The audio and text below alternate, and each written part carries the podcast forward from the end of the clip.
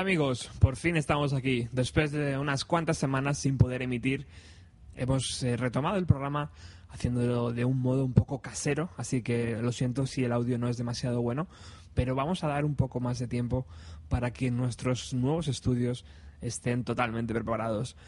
Hoy, como sabéis, eh, vamos a hacer un especial de una banda de Seattle llamada Pearl Jam. Ellos han, ganado la, eh, la encuesta que, como sabéis, eh, habíamos puesto en nuestro blog. Cada X tiempo ponemos eh, una encuesta con diferentes bandas y el que gana pues es el que el grupo al que le hacemos especial. Rara vez ocurre, pero pasa. Hablo de ser honesto, de ser honesto con los demás y contigo mismo. El especial de hoy trata de una banda que decidió realizar las cosas a su manera. Decidió que ellos no eran el centro de su propio universo y que las injusticias sociales también había que denunciarlas. Pearl Jam es una de esas bandas que hablan en sus actuaciones. Sus actos nos cuentan su historia. Y es una historia que acaba de cumplir 20 años. De verdad que me siento afortunado de haber compartido mi camino con ellos. Si tú también lo has hecho, ya sabes de lo que te hablo. Si no los conoces, no te preocupes. Tenemos Pearl Jam para rato.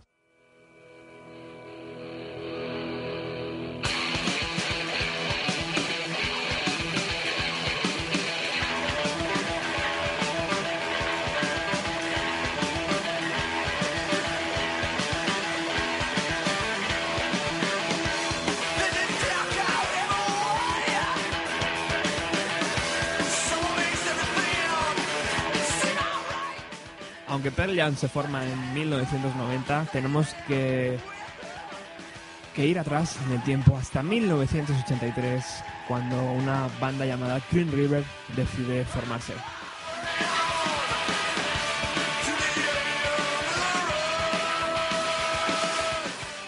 Los miembros de Green River eran Stone Gossard a la guitarra, Jeff Amen al bajo, el cantante Mark Ann, el guitarrista Steve Turner y el batería Alex Vincent.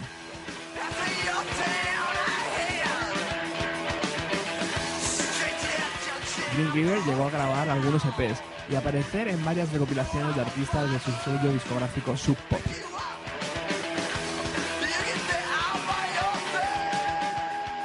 Pero finalmente decidieron separarse en 1987, pero son recordados como uno de los primeros grupos importantes del género grunge de Seattle.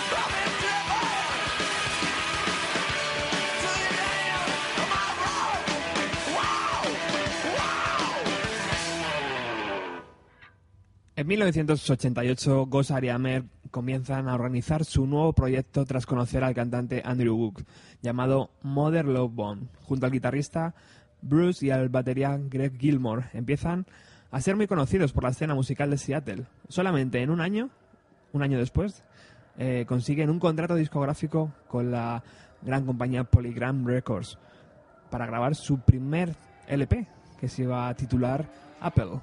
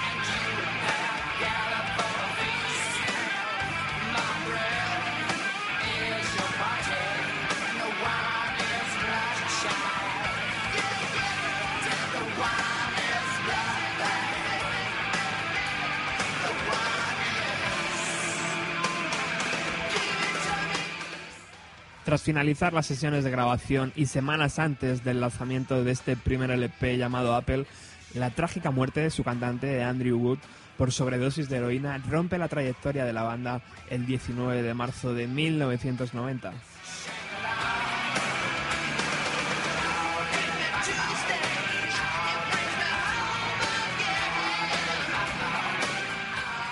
Sin banda, ya los integrantes de Mother Love Bone comienzan a grabar de la mano de Chris Cornell, que era amigo íntimo de Andrew, un disco homenaje a su compañero caído. Deciden también contratar a Mike McReady como, como guitarrista y cuentan con la ayuda del batería de Soundgarden de Matt Cameron. Así que empiezan a ensayar canciones con la idea de homenajear a su amigo desaparecido.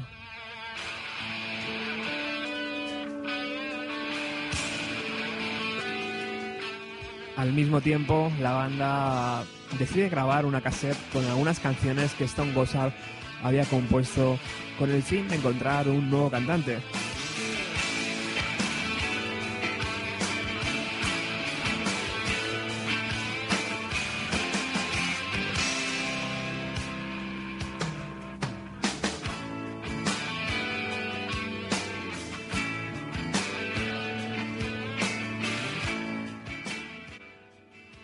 Ese momento, Jack Irons, que por aquel entonces era el batería de Red Hot Chili Peppers, decide ayudar a la banda y distribuye varias cintas entre sus amigos con la idea de encontrarles un batería fijo.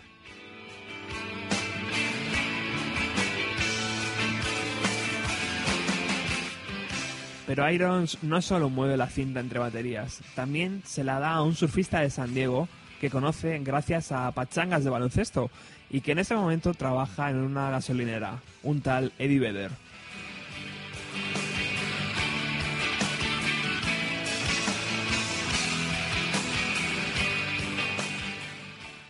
Eddie Vedder ya había hecho sus pinitos como cantante en una banda llamada Bad Radio, sin ningún éxito comercial.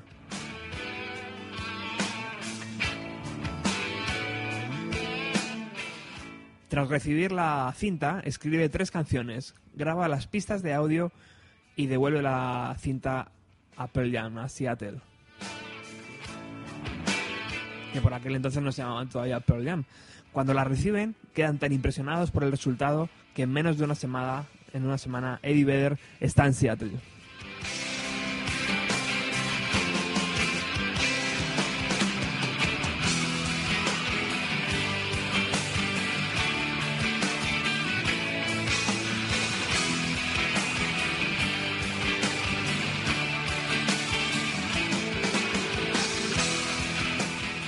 Vez que Eddie decide estar en Seattle, empiezan los ensayos y como había- habíamos hablado antes, eh, Chris Cornell decide invitar al nuevo cantante al proyecto que había empezado meses atrás eh, y por fin el disco homenaje a Andrew estaría listo y vería a luz el día 16 de abril de 1991.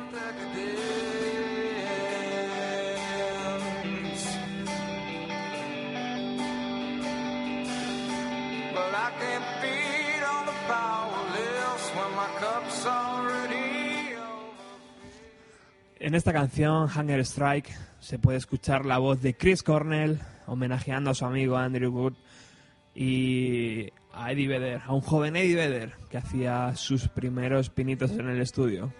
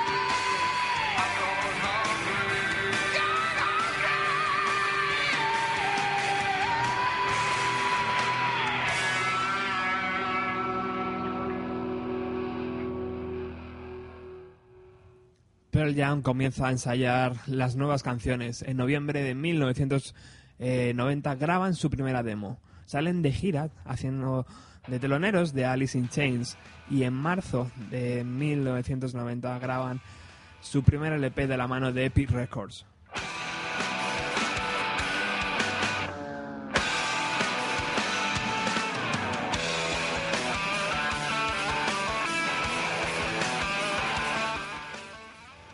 Durante un mes dan forma a su primer trabajo discográfico titulado Tem, en homenaje a su jugador de baloncesto favorito por aquel entonces, Mocky Blaylock.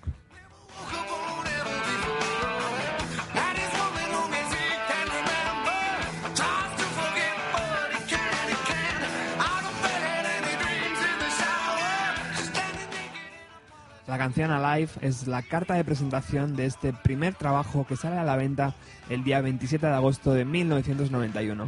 Junto a este single de presentación se, se lanzarían también en formato single Even Flow, Jeremy y Oceans.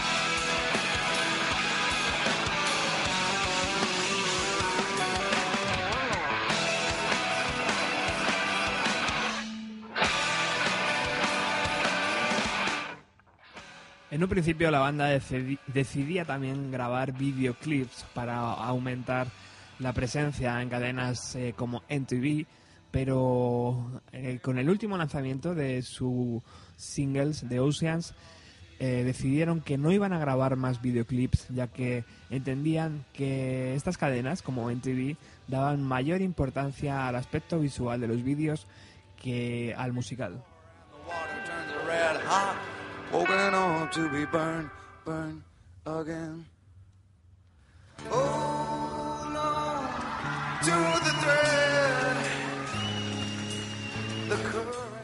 Para hacerse una idea del impacto que causó Tem y el nuevo sonido Seattle, ofrecen a la banda grabar un MTV Unplugged con un único disco editado hasta la fecha.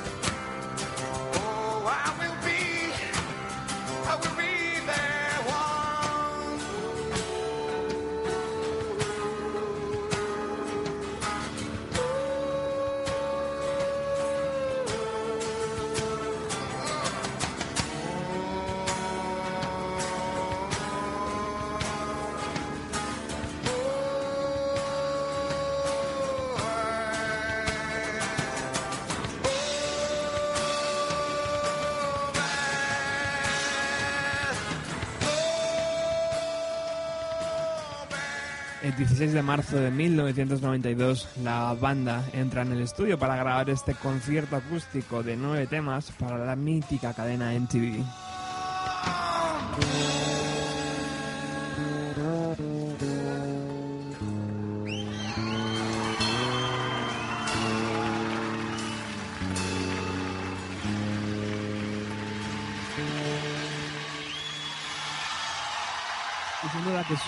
Fama iba creciendo y creciendo cada vez más. Eh, por lo tanto, la banda se encierra de nuevo para grabar. She lived on a curve in the road in an old tar paper shack on the south side of the town, on the wrong side of the tracks. Sometimes on the way into town, we'd say, Mama, can we stop and give her a ride?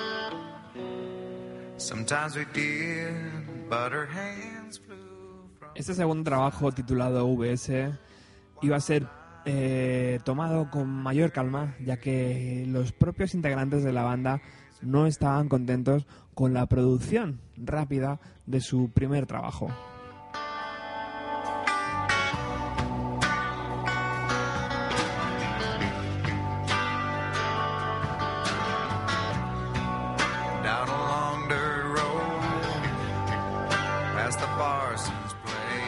Así que para este segundo trabajo contrataron a Brendan O'Brien y eh, tuvieron un sonido un poco más crudo, un poco más cercano a su manera de entender la música.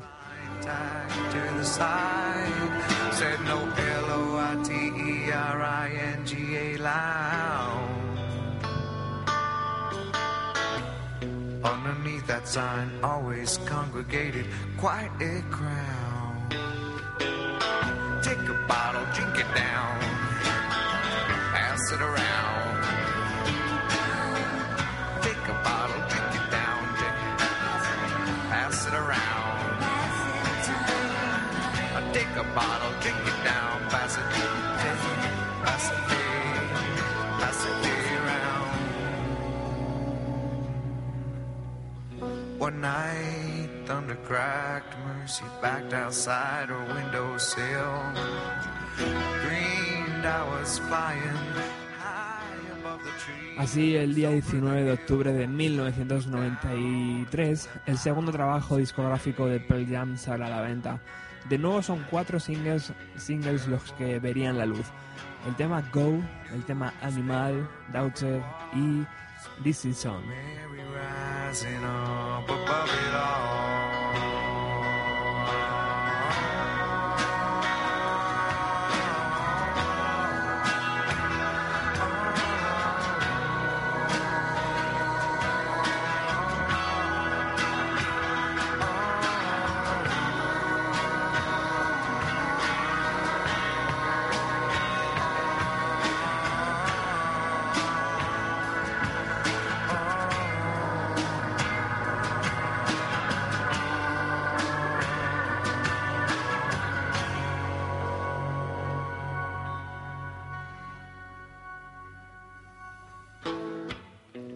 Next morning on the way into town, saw some skid marks and followed them around. Over the curb, through the fields, into the house of Mary. That what you fear the most could meet you halfway.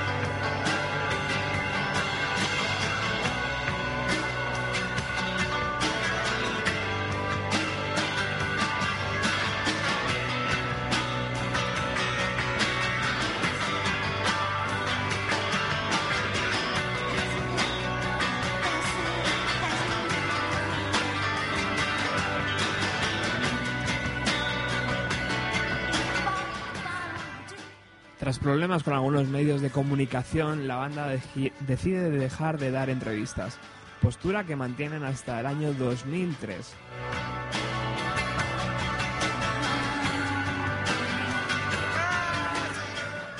Resumiendo, Pearl Jam en 1993 y 1994 es una banda que no promociona sus canciones con vídeos, que no están a gusto con su fama mundial y que dejan de dar entrevistas. Este es el panorama de Pearl a finales de año de 1993 y principios de 1994.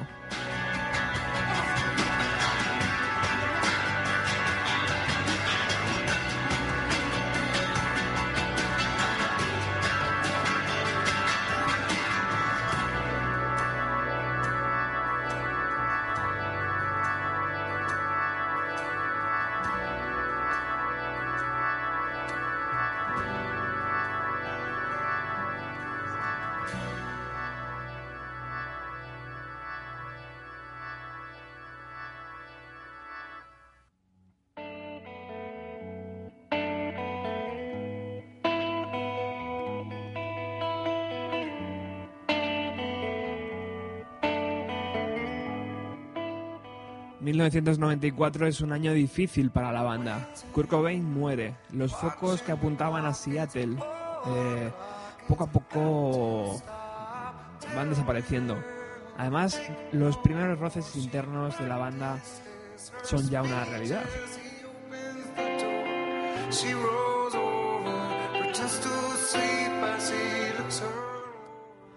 Y si a todo esto le sumamos que la banda inicia una batalla contra Ticketmasters, el cóctel se vuelve muy inestable.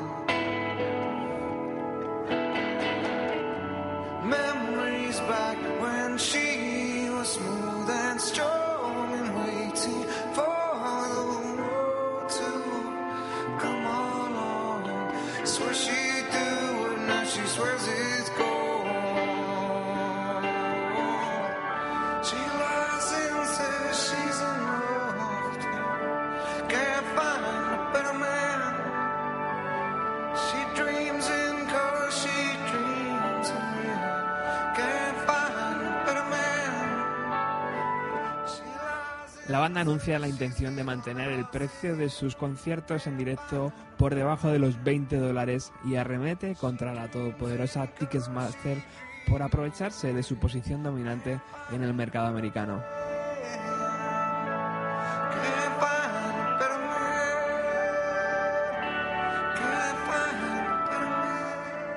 Tras juicios, demandas, ensayos para un tercer LP, empiezan a mezclarse con el resultado de la salida del grupo del batería Dave. De nuevo, Jack Irons, la persona que dio la cinta a Eddie Vedder, se sienta tras la batería.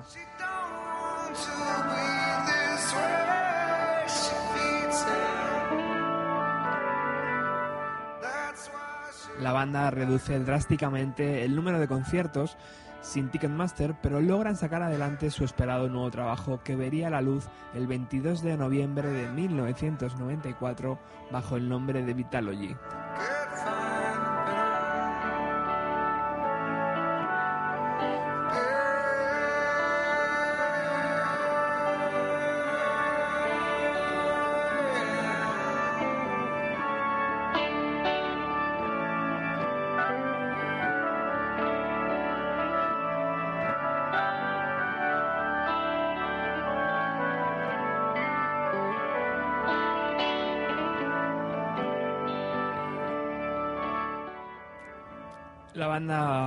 Recuerda aquellas grabaciones como muy tensas, dada el peso compositivo que tenía Eddie Vedder en la banda y los problemas de alcohol y drogas que Mike McGrady eh, también tenía. Todo esto sumado a los pocos conciertos, eh, pues decidió a la banda darse un, tiempo y programar cosas alternativas a la Apple por lo que mm, Eddie Vedder eh, se hizo un programa de radio llamado Self Pollution Radio con música de Soundgarden, de Matt Honey y de los propios Pearl Jam. Pero es que no lo perdáis, los músicos Pearl Jam sin Eddie Vedder fueron la banda, bueno, con Eddie Vedder también fueron la banda de estudio y de directo de todo un clásico, de Neil Young.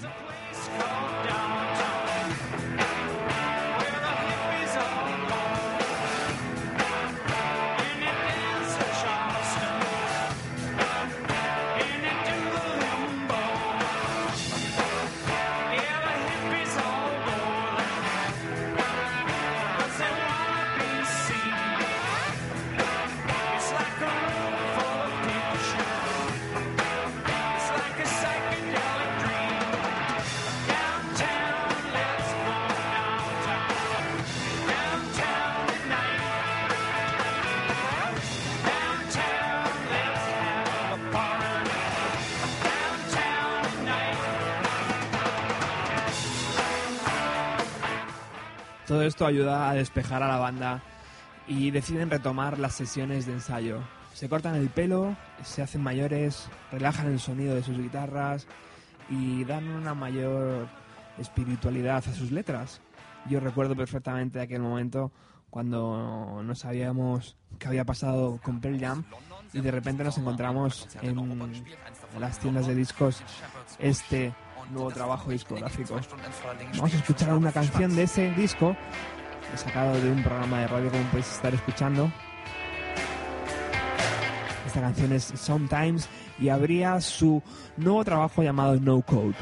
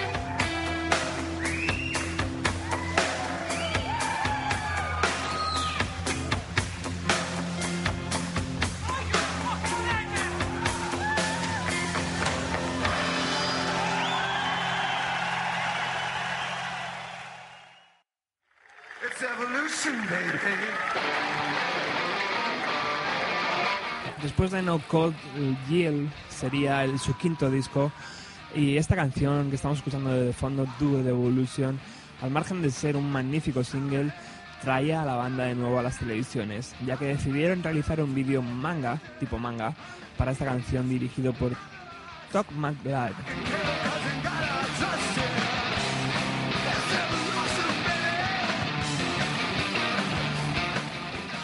En la gira de este Jill, la banda eh, se encuentra con otro problema. Con Jack Irons eh, a la batería tiene que dejar eh, las baquetas por problemas de salud. En ese momento reclutan a Matt Cameron, que ya había tocado con ellos, si recordáis, en las sesiones de Temple of the Dog. Y ah, lo reclutan porque Son Garden se había separado un año antes.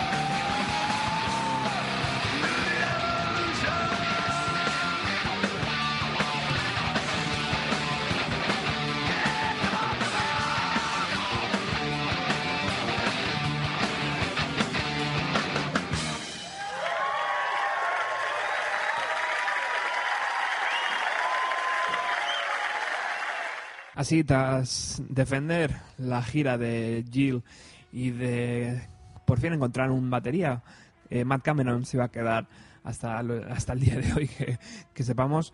Eh, la banda se mete otra vez en el estudio y el 1 de septiembre del año 2000 vuelven al candelero publicando su sexto LP titulado Binaural.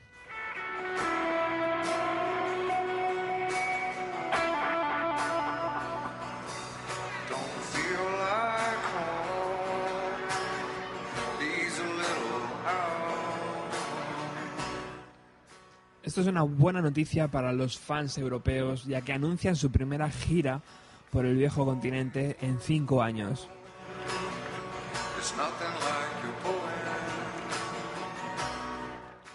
En esa gira, además, la banda decide grabar y lanzar todos sus directos, un total de 72 discos.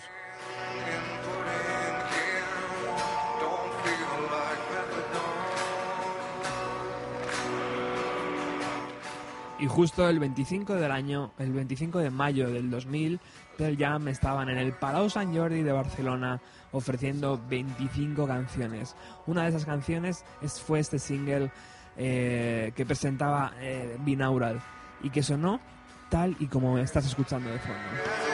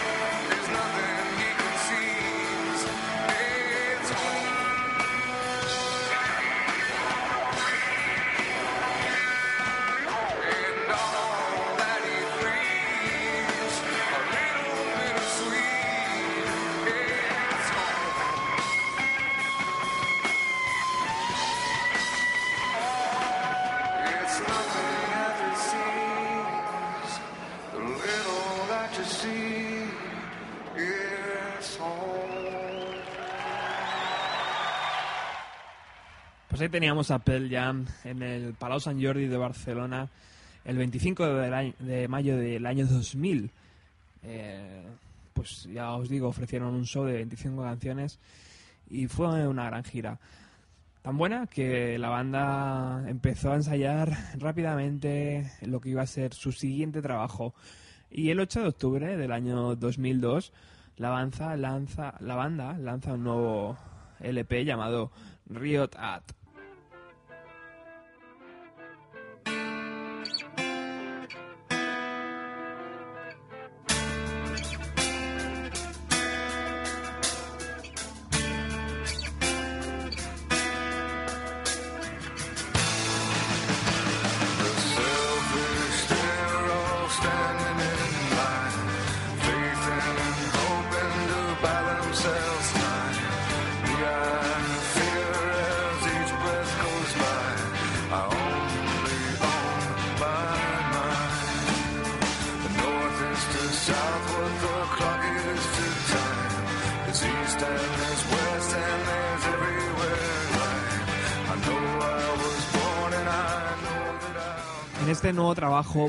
Podemos encontrar una canción llamada ARC que está compuesta especialmente para esas nueve personas que perdieron la vida en un concierto de la banda en Dinamarca, en un gran festival.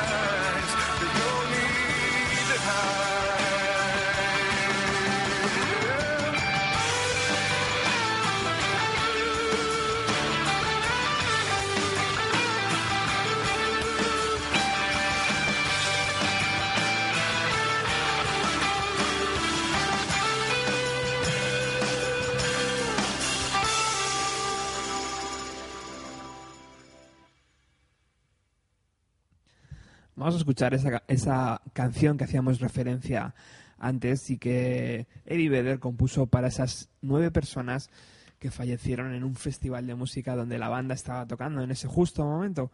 Además, esa canción se interpretó nueve veces en la gira de este Río Dad como homenaje. Vamos a por ello. En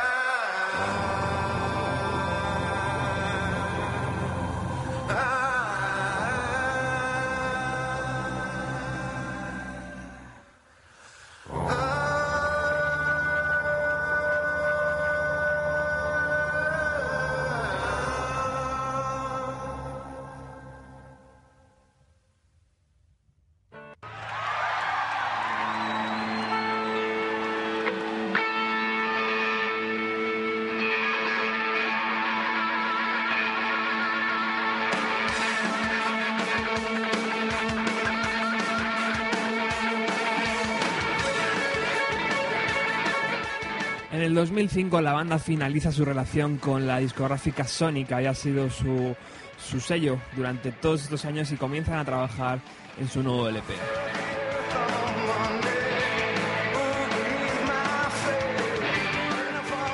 Así, el 6 de marzo del año 2006, la banda pone a la venta a través de su página web el single Worldwide Suicide,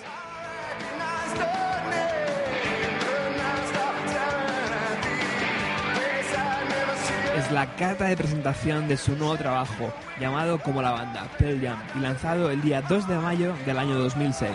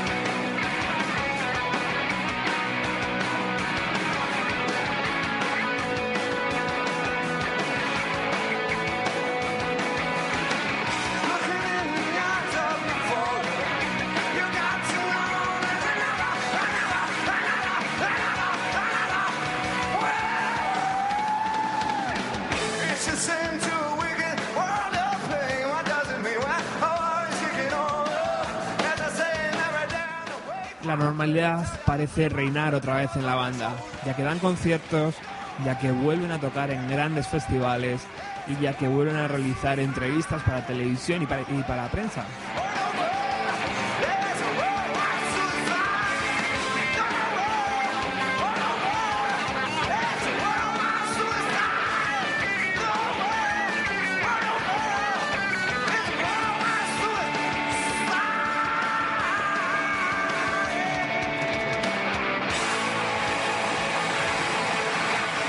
Este Pearl Jam es un disco muy aclamado tanto por sus fans como por la crítica. Tremendo directo siempre el de esta banda. Casi 19 años, o podríamos decir que 19 años después de su creación, la banda lanza al mercado su noveno disco de estudio llamado Backspace.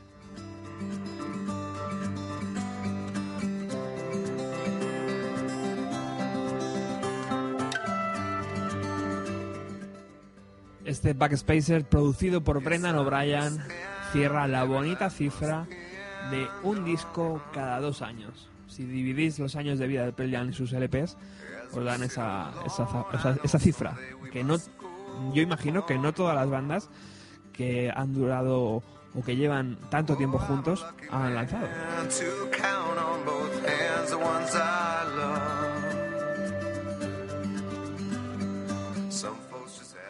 Tras lanzar este último LP que conocemos, eh, la banda empezó a trabajar en reediciones de sus primeros trabajos, además de sacar a la venta el documental Pearl Jam 20, dirigido por Cameron Crowe, el mismo que dirigió ya la película Singles, donde la banda aparecía, o la película Casi Famosos.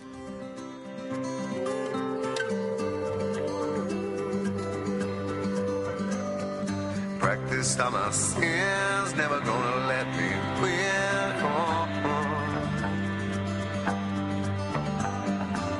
Under everything, just another human being. Oh. Yeah, I don't Para mí, como decía al principio del programa, son un ejemplo de honestidad musical, de ejemplo, ejemplo lo que es la palabra eh, para seguir y desde luego tenemos mucha suerte de tener una banda como Pearl Jam y como su frontman Eddie Vedder. Eh, espero que os haya gustado este pequeño homenaje a esta banda de Seattle. No os puedo garantizar que el próximo jueves estemos emitiendo ya en directo, pero bueno, seguid las noticias a través de nuestro blog www.bienvenidoalos90.blogspot.com Os espero allí. Muchas gracias.